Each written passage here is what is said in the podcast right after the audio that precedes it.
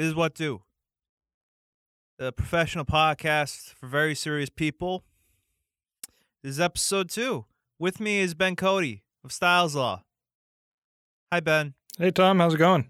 I'm doing good. You're a real estate attorney. Yes? Yeah, that's right. You are also an estate planning attorney. That's also right. So is that like Mr. Poe from a series of unfortunate events? Never seen that. Okay, it's a book. se- It was a book. Oh, a book? Yeah, it was for the. It was like uh, it was thirteen books, like a kids book series uh, for kids that didn't read Harry Potter because they didn't want to grow up to be communists. So estate planning. Yes. Does that mean like when you're dead? Well, you usually aren't making any plans when you're dead, so it's usually when you're alive. Uh, well, you plan it when you're alive. You know what? So estate. Sorry. does all that come into play? Because when I hear about a famous person dying and it's talking about their estate, is their estate made for when they die so that it's like all their stuff is still Yeah. So there's uh, estate planning is really putting together a set of comprehensive documents that allows you to transfer your assets after you die, but it also takes care of other things. So it, it's pretty comprehensive. So we're thinking about during your lifetime, uh, you might want to set up a power of attorney or healthcare proxy, guardianship nomination. So the way I like to put it to clients is while we're under the hood, I like to make sure everything else is running properly. Um, so we're going to look at a bunch of different things besides just what happens to your stuff when you die. So are estate sales planned ahead of time? Uh, you mean like selling real estate? Well, I was thinking like a when you see a sign when I'm driving, Yep. you know, garage sale, Yeah. yard sale, estate sale. Yeah. So estate sale can really mean it, it, it. I don't think it's a legal term of art. So estate sale could mean uh, your entire estate, even when you're alive. It's just kind of like a synonym with yard sale and garage sale, like you're saying. But you could also uh, somebody after you die, your fiduciary, your personal representative, can sell all your stuff. Uh, have you ever been in one of those? They're a little depressing. Um, walking through and seeing everyone's stuff, and it's just Oh, selling it for two dollars a piece. It's, it's I don't, I don't know. I, I don't like it. Yeah, because in a series of unfortunate events, there are these three kids. Their house burns down with their parents with them, and they're put in the care of. This is a kid's book.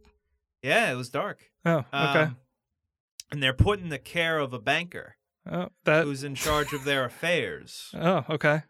How real is that? And the, the banker isn't responsible because in the parents' will it says like they're they're supposed to be put in the care of their closest living relative, and so he took that literally. So he like put them with their fifteenth cousin, eighteen times removed. He turned into turned out he was a bit of a bit of a scummy scummy person. Yeah, so we usually try and avoid that kind of uh, vague drafting. Um, so usually, the whole reason you put together a plan is so you're not stuck with the default rule, uh, which is uh, your extended family might take your assets, or they might petition to have um, uh, take custody of your kids in a, a custody proceeding in the probate court.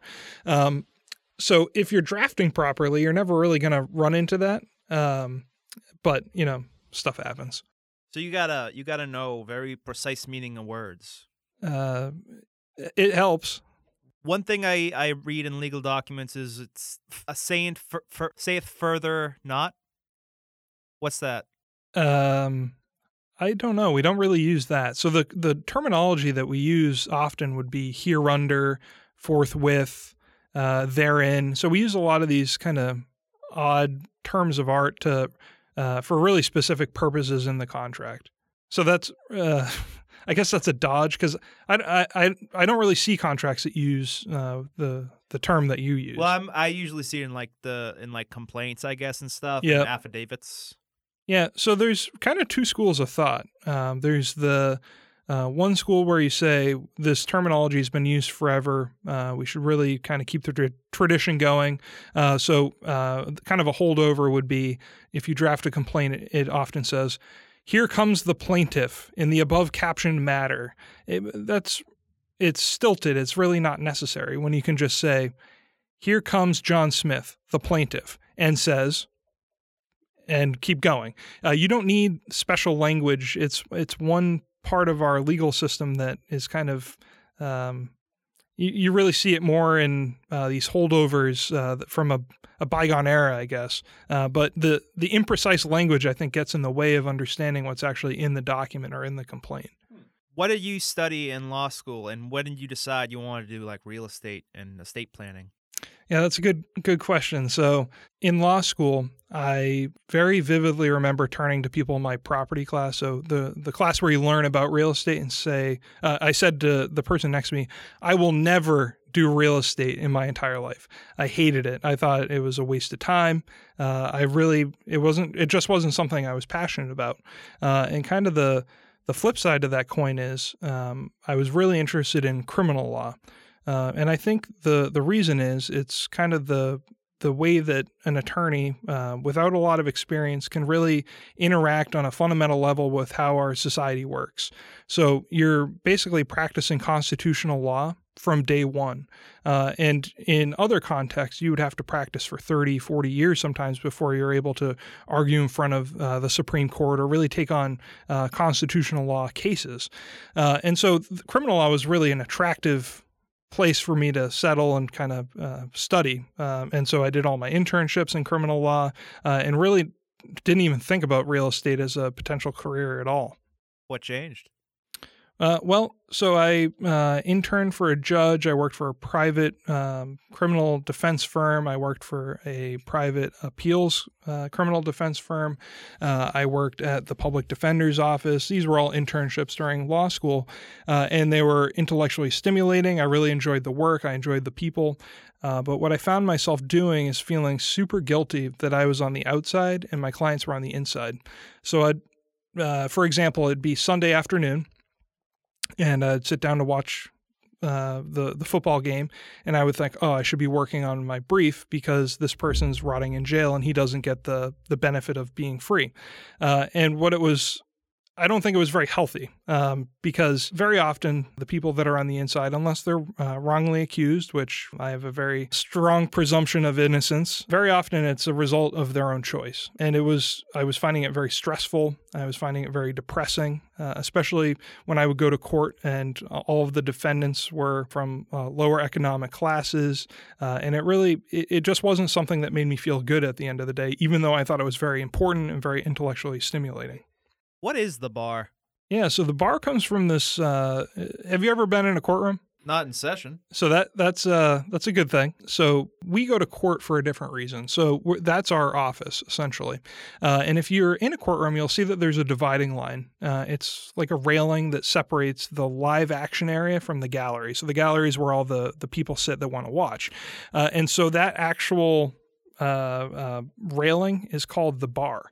Uh, it's what separates uh, the people that work in the court from the people that watch the court.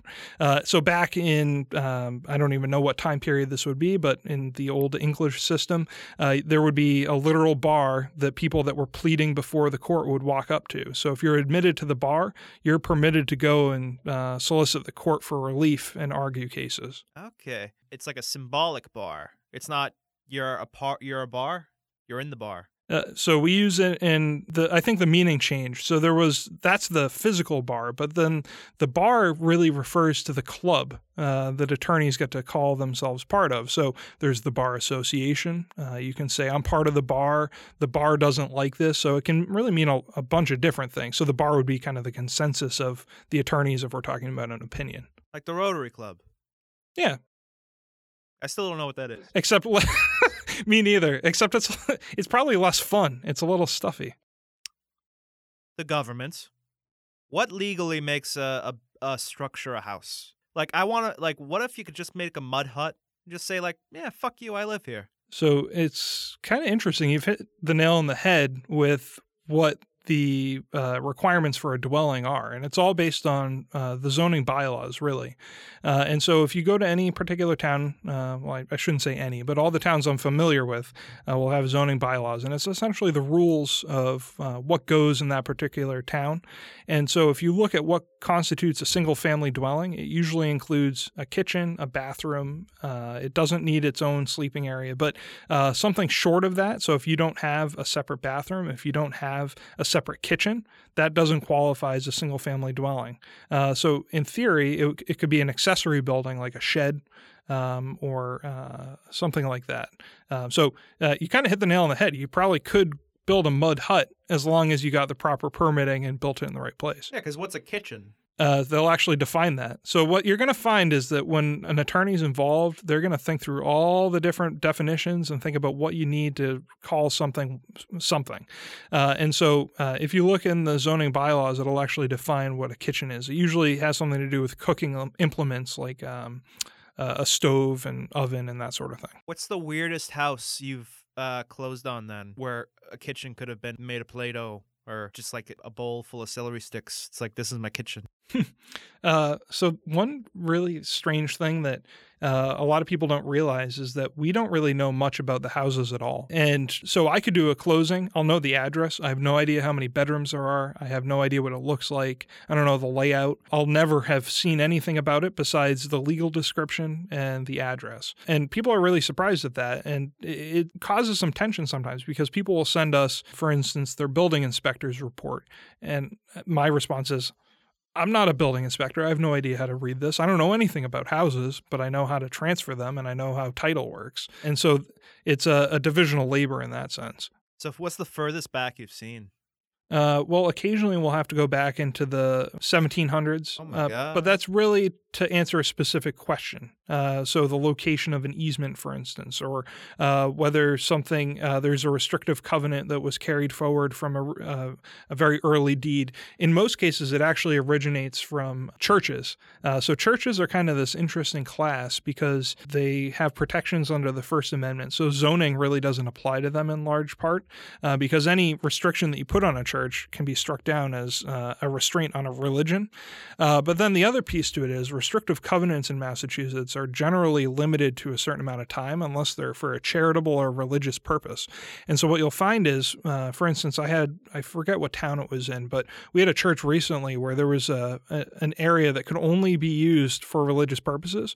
And so this person that wanted to uh, develop a condo in this church couldn't because the title insurance companies uh, wouldn't allow us to write a policy uh, because this person could only use it for religious purposes. They wouldn't allow us to remove that exception from coverage. How many people that you've worked with gave a shit about ha- haunted? Have people asked you, is this house haunted? They haven't asked me if it's haunted, but they've asked to put language in the contract. So a representation. So the more common thing for somebody to ask for is a representation that the other the, the seller will say, uh, to the best of seller's knowledge, uh, no homicides have occurred at the property. Uh, and so we're using that as a proxy for ghost activity because we're saying if we don't know anyone's died here, then we uh, have a good sense that there aren't any ghosts. Um, I think it's kind of silly uh, because uh, it's really unenforceable. Even if we had a representation that says uh, seller isn't aware of any poltergeist activity, how do you prove that? No court in Massachusetts is going to acknowledge a haunting, at least as far as I know. Um, so it, it, I've had people talk about it. Uh, the much more common thing is somebody using an astrological sign or a lucky number in some other term in their contract. So they'll say, "Oh, I can only close on June 28th because it's the sign of whatever," uh, or they could say the purchase price is three hundred thirty-seven thousand six hundred twenty-four dollars and thirty-seven cents. And when I say what's what's with that very precise number? They say oh that's my lucky number. That's my kid's birthday. That's blah blah blah. And in in those cases i rather than fight the crazy i just say okay yeah uh, we we can make it happen. Uh, what's the most expensive property you ever sold or you ever oversaw the selling of versus the cheapest? So the one that comes to mind was actually one of the first closings I was uh, involved with, and it was actually a house. Um, so this is the most expensive. It was on Nantucket, and I think it was two point six five million dollars. So, uh, like I said, it was like the first closing I did. So I thought this isn't that uncommon. This is going to be something I do every day. I I was walking around with checks for two million dollars. Um, but sadly, that's not the case. Most houses are not in that range. Uh, that's definitely an outlier. Uh, we're really looking at the average being in the three to four hundred thousand dollar range, I would say, in this part of the state. Uh, but the cheapest is probably a condo, uh, and I don't remember the exact amount, but it was under a hundred thousand dollars. Oh, Huh. When did houses become so goddamn expensive? Um, I think sometime in the 80s, 90s. So if you look at history, housing was really cheap back through the post war era, and credit was about the same interest rates, maybe a little higher than what we're looking at now. And then there was uh, the inflation in the 70s, the oil embargo, kind of all those negative economic indicators um, really meant that housing prices went up because interest rates were really high. And so we actually, uh, one of my, some of the most interesting closings are when uh, old timers come in and they're selling their house they've lived in for 50 or 60 years.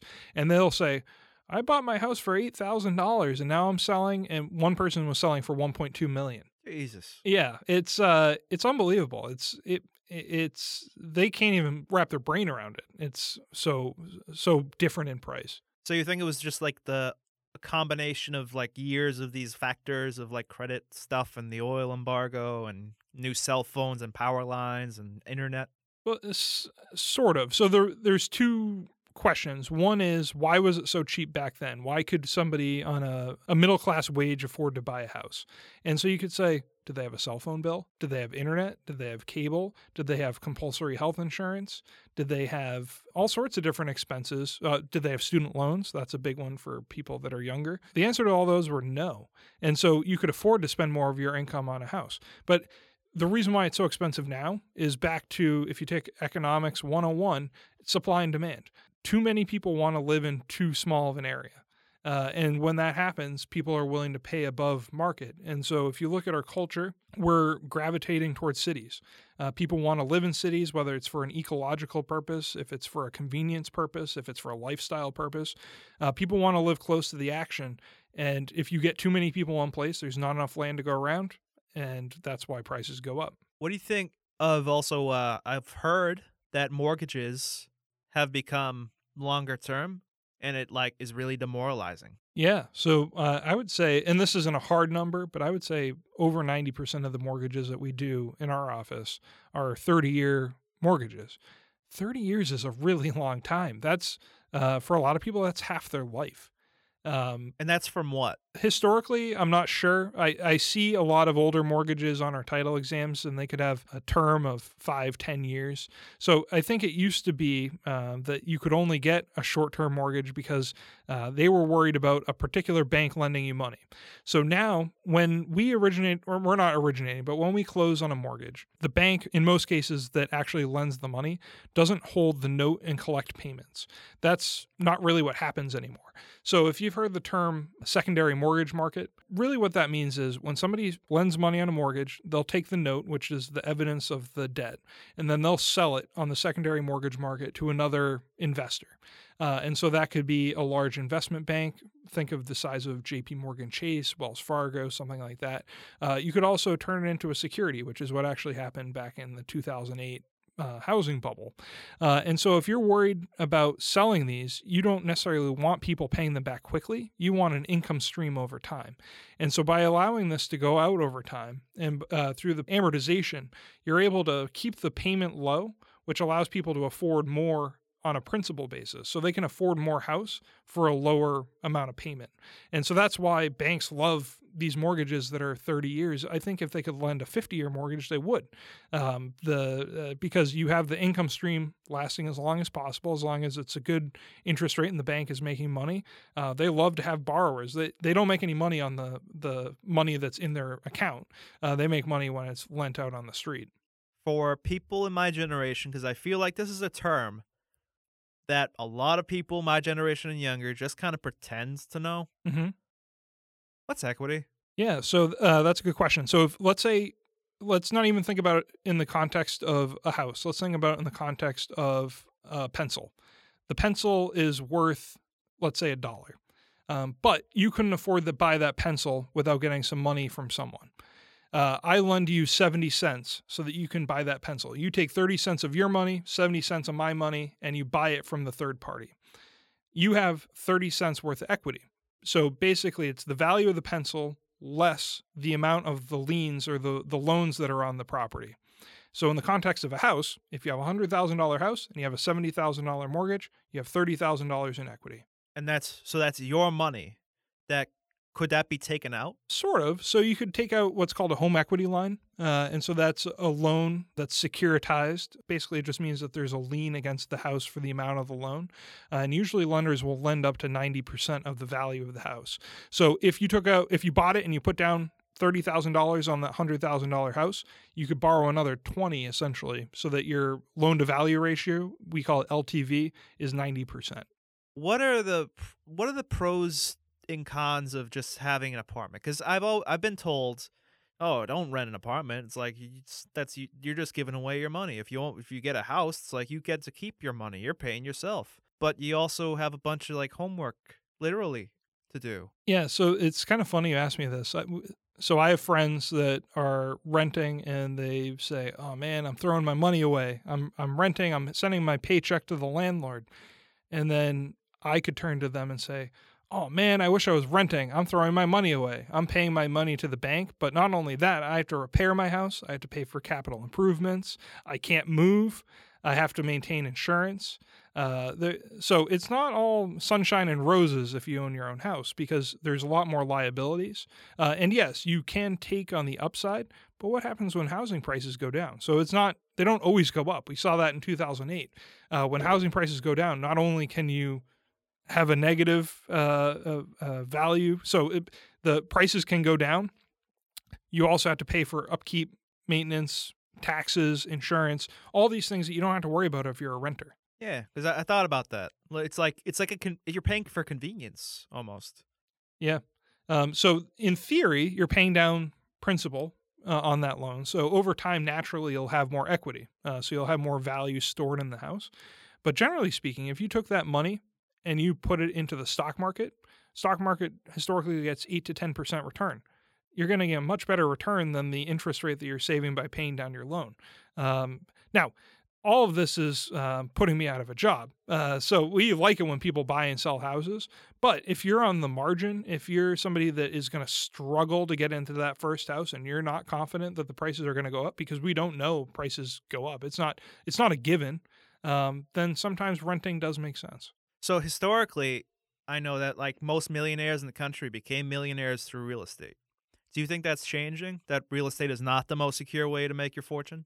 I think real estate is a nice hedge. And the reason I think that is people always need somewhere to live.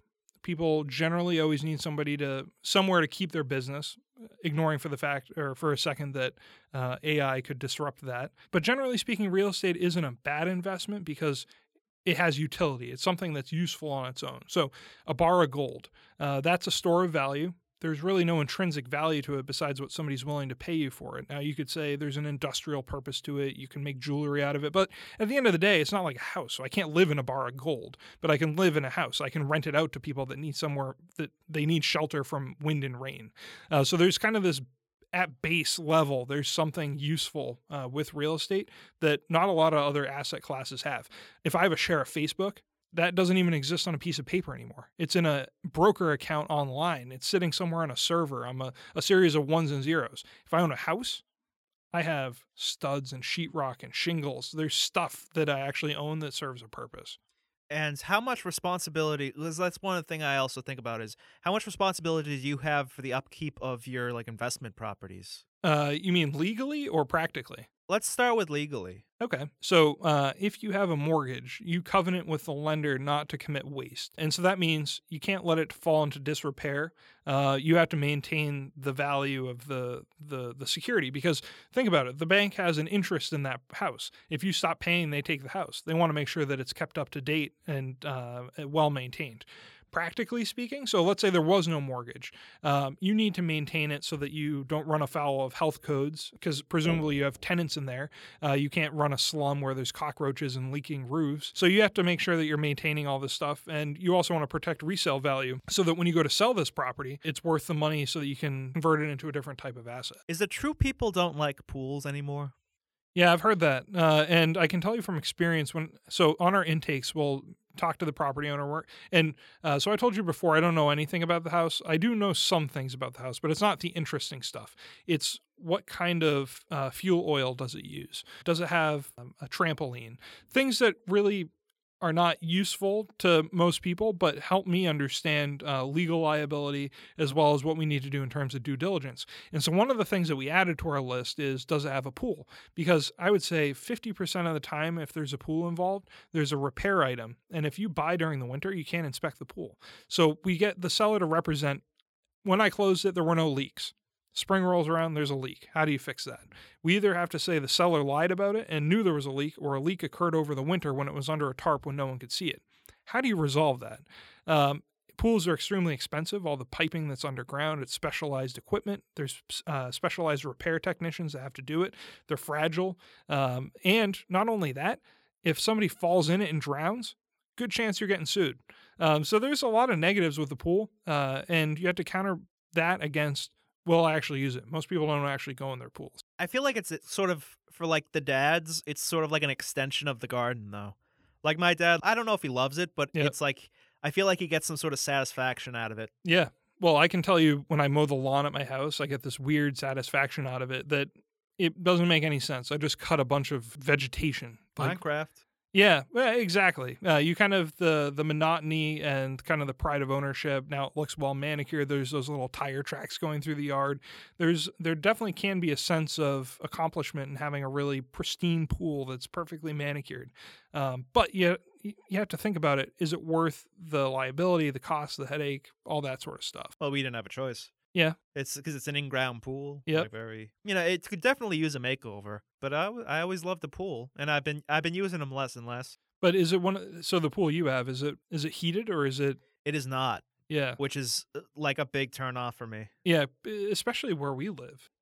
Do you think that real estate attorneys, estate planning attorneys, do you think an artist could do estate planning? We've heard real estate attorneys. Mark says, why not? Ben? Of course. He says, yes, guys. Why, Ben? Well, estate planning is really a blend of a bunch of different things. Uh, one is uh, kind of memorizing the rules. Um, so it's really, there's a discrete universe of topics. Um, and it's very mechanical in the way that we're going through the same items over and over again, asking the same questions to then recommend a different path for each particular client that's uh, particular to them.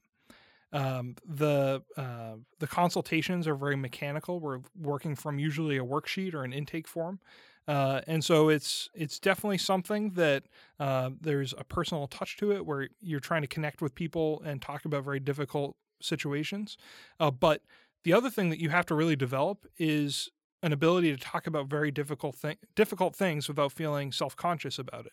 Uh, you have to be able to talk to people about their kids dying before them. You have to talk about their own mortality. It's stuff that you kind of have to check your your preconceived social constructs at the door and just say, "I'm doing a job. It's uh, I have to go through X, Y, and Z," and you just can't you can't feel uncomfortable about it. So the tr- that trademark brutal honesty would be very helpful. Yeah, so you can't be a dick about it, but you you you kind of have to if you dance around and say, "Well, someday if you die, everyone dies."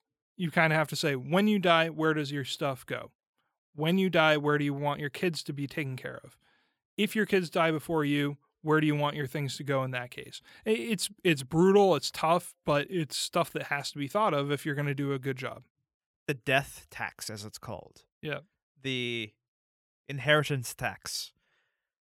What do you think of its role? And it's like because I see both sides. This is one thing where I see both sides. On the one hand, don't tell me what I can and can't give my kids. On the other hand, we don't want to establish landed gentries. Do you think we found a good middle ground? Um, it depends. So it depends when you ask me. We're in 2018. The new tax law went into effect this year. Um, and the federal estate tax threshold went from roughly $5 million up to, I think it was 11 or something. And so now, really, the number that I use uh, for a married couple is roughly $23 million before estate taxes become an issue at the federal level. For the vast majority of people in this country, no effect um, uh, just because most people don't have $23 million uh, sitting around in assets. One interesting thing, though, is Massachusetts has its own estate tax, uh, and it starts at a million dollars in assets. Um, do I understand where it comes from? Yes. We, like you're saying, we want to prevent these dynasties. Um, and I'm not a big tax guy to begin with. I think in most cases, money is better spent by the person that earns it. So, do you think that uh, I've heard this thrown around that the only tax should be a sales tax Yeah, I think that makes sense. So it's a tax based on consumption. and Um, consent? Yeah, uh, because if you don't like the tax, just don't spend your money. Uh, now, the problem with that is, of course, um, the person, a very rich person, and this is playing devil's advocate. I'm not saying that I actually believe this. A very rich person uh, could say, I'm going to live very frugally and spend almost nothing and pay almost nothing in taxes, which, if you're concerned about the bottom line and capturing as much tax revenue as possible, that's a terrible outcome. Uh, if you're a rich person who wants to preserve their assets so they can grow their estate and become uh, very wealthy, it's a great, a great thing. Um, but one thing that I think we is very often forgotten about this is that um, lawyers exist for a reason, and so um, even if you come up with a tax or regulatory scheme, most attorneys can find loopholes uh, or other ways around legitimate taxes. So, in the news recently, Donald Trump. Uh, it was there was a bombshell report by the New York Times where his uh, family um, avoided or deferred or whatever you want to say hundreds of million dollars worth of taxes. Yeah, because no one else would do that. Right? Yeah, well, they're they're just the most public billionaire family. Uh, I think if you started peeling back the layers of the onion in other places, you're going to see the same thing happens. And so what ends up happening is that the very rich uh, are able to avoid the taxes, and I have no problem with it. If you hire a lawyer and they're smart enough to help you uh, legally not pay taxes, and I have no idea if Donald Trump's acts were legal or not, um, good for you. Um, but I know that somebody that's on that margin, uh, maybe the person that has 1.2 million in assets when their parents or when they pass and they're leaving it to their kids, they probably don't have a team of tax attorneys that's able to to defer or eliminate the taxes altogether by creating credit shelters and other forms forms of exotic trusts in different jurisdictions. Um, so uh, I think it's just if we can find a way to apply everything equally, great. If not, it's I don't think it's working. So, Ben, another thing I've heard, a lot of it from you, is that eventually the jobs of uh, attorneys and real estate and a, lot of professions will be replaced by machinery, by the machines, the blockchain, the AI with the singularity coming. Do you see a way that you can step in front of that and say, well, if I if I help the creation of the machine, if I help in the development of this AI, because you are a professional, you know what the AI doesn't yet. Yeah. So I think you have to take a step back and think about what you're actually asking the AI to do. So uh, we talked about title earlier, where we're essentially saying title is the chain of deeds from the current day back to whenever your starting point for uh, your title exam is. And if you look at the registry of deeds, at least in Massachusetts, uh, it's arranged in book and page, uh, and that should be very familiar to anyone that's gone through fourth grade math. It's X and Y. It's the location on a matrix. It's it's basically Excel uh, that was developed in the 1600s. And so uh, we have a piece of data in an X and Y coordinate on our uh, database. And what we're doing now is we're having humans go through and look at each piece of data, uh, whether it's a deed or a lien or some other encumbrance. Uh, but there's really no reason in principle why a computer couldn't serve that function. Uh, and so, what we would ask the computer to do is essentially locate the source of title, find defects, uh, do all the analysis on the title piece. The other half of what an attorney does is they facilitate a closing. They say, um, the, these are all the figures. We're adjusting for taxes, insurance. We're um, doing uh, generating documents. All of those things we do on a computer right now. The only difference is, is data input. So I'm typing the numbers in, but when a computer is smart enough to look at the public record to see what taxes are, to see what the final readings on utilities are, to see uh, how the loan works, all of that can be generated on a computer automatically. And those are the two basic functions that we serve in a real estate transaction, and they're no longer needed. As I see it now, I feel like something something very human, like putting something in the wrong column, would just ruin it for the robot right now. Do you do you think it would need consciousness? To like make correct those very simple stupid mistakes? I don't know if consciousness is necessary. So a lot of the benefit of AI is that it's able to learn and develop its own systems. So the way that it's been described is it's a computer that can build other computers to do other things. And so the and the the good thing about it is that you don't have to pay them wages. They don't take sick days. They don't sleep. Uh, they just work. Uh, and at some point, they're going to work at many times the function of a, a normal human brain. Um, in the application of uh, real estate, I think if you're able to show the computer a sample size sufficiently large, it's going to detect its own pattern of mistakes. It's going to say, oh, misspellings of names occur, so we're going to check the database for similarly spelled names. It's going to say typos occur with numbers, where numbers are switched uh, transposed. And it's going to be able to say, okay, that's a possibility. I'm going to check it as part of my analysis. That's what human title examiners do, except humans have to think on a much slower speed. Uh, and while they can th- kind of make these logical leaps, one good thing about a computer is that it probably won't do that. And so when it says, oh, this uh, release, it's probably fine, it looks okay. A computer is going to say, oh, there's a missing digit here. We need uh, either human attention or we need a corrective document. Um, I think that's where the real power is going to come in. They don't get tired, they don't make mistakes. Uh, they're now they're only as good as the program, but if the computer can program itself, in theory, it's going to uh, uh, get better and better over time. Ben, thank you for coming down. My pleasure. It was a lot of fun. It was a lot of fun. You, you hope you have have you back someday. Yeah, I'd love to. You've been listening to What Do, presented by Top Autist. Patreon.com slash Top Autist. See you around.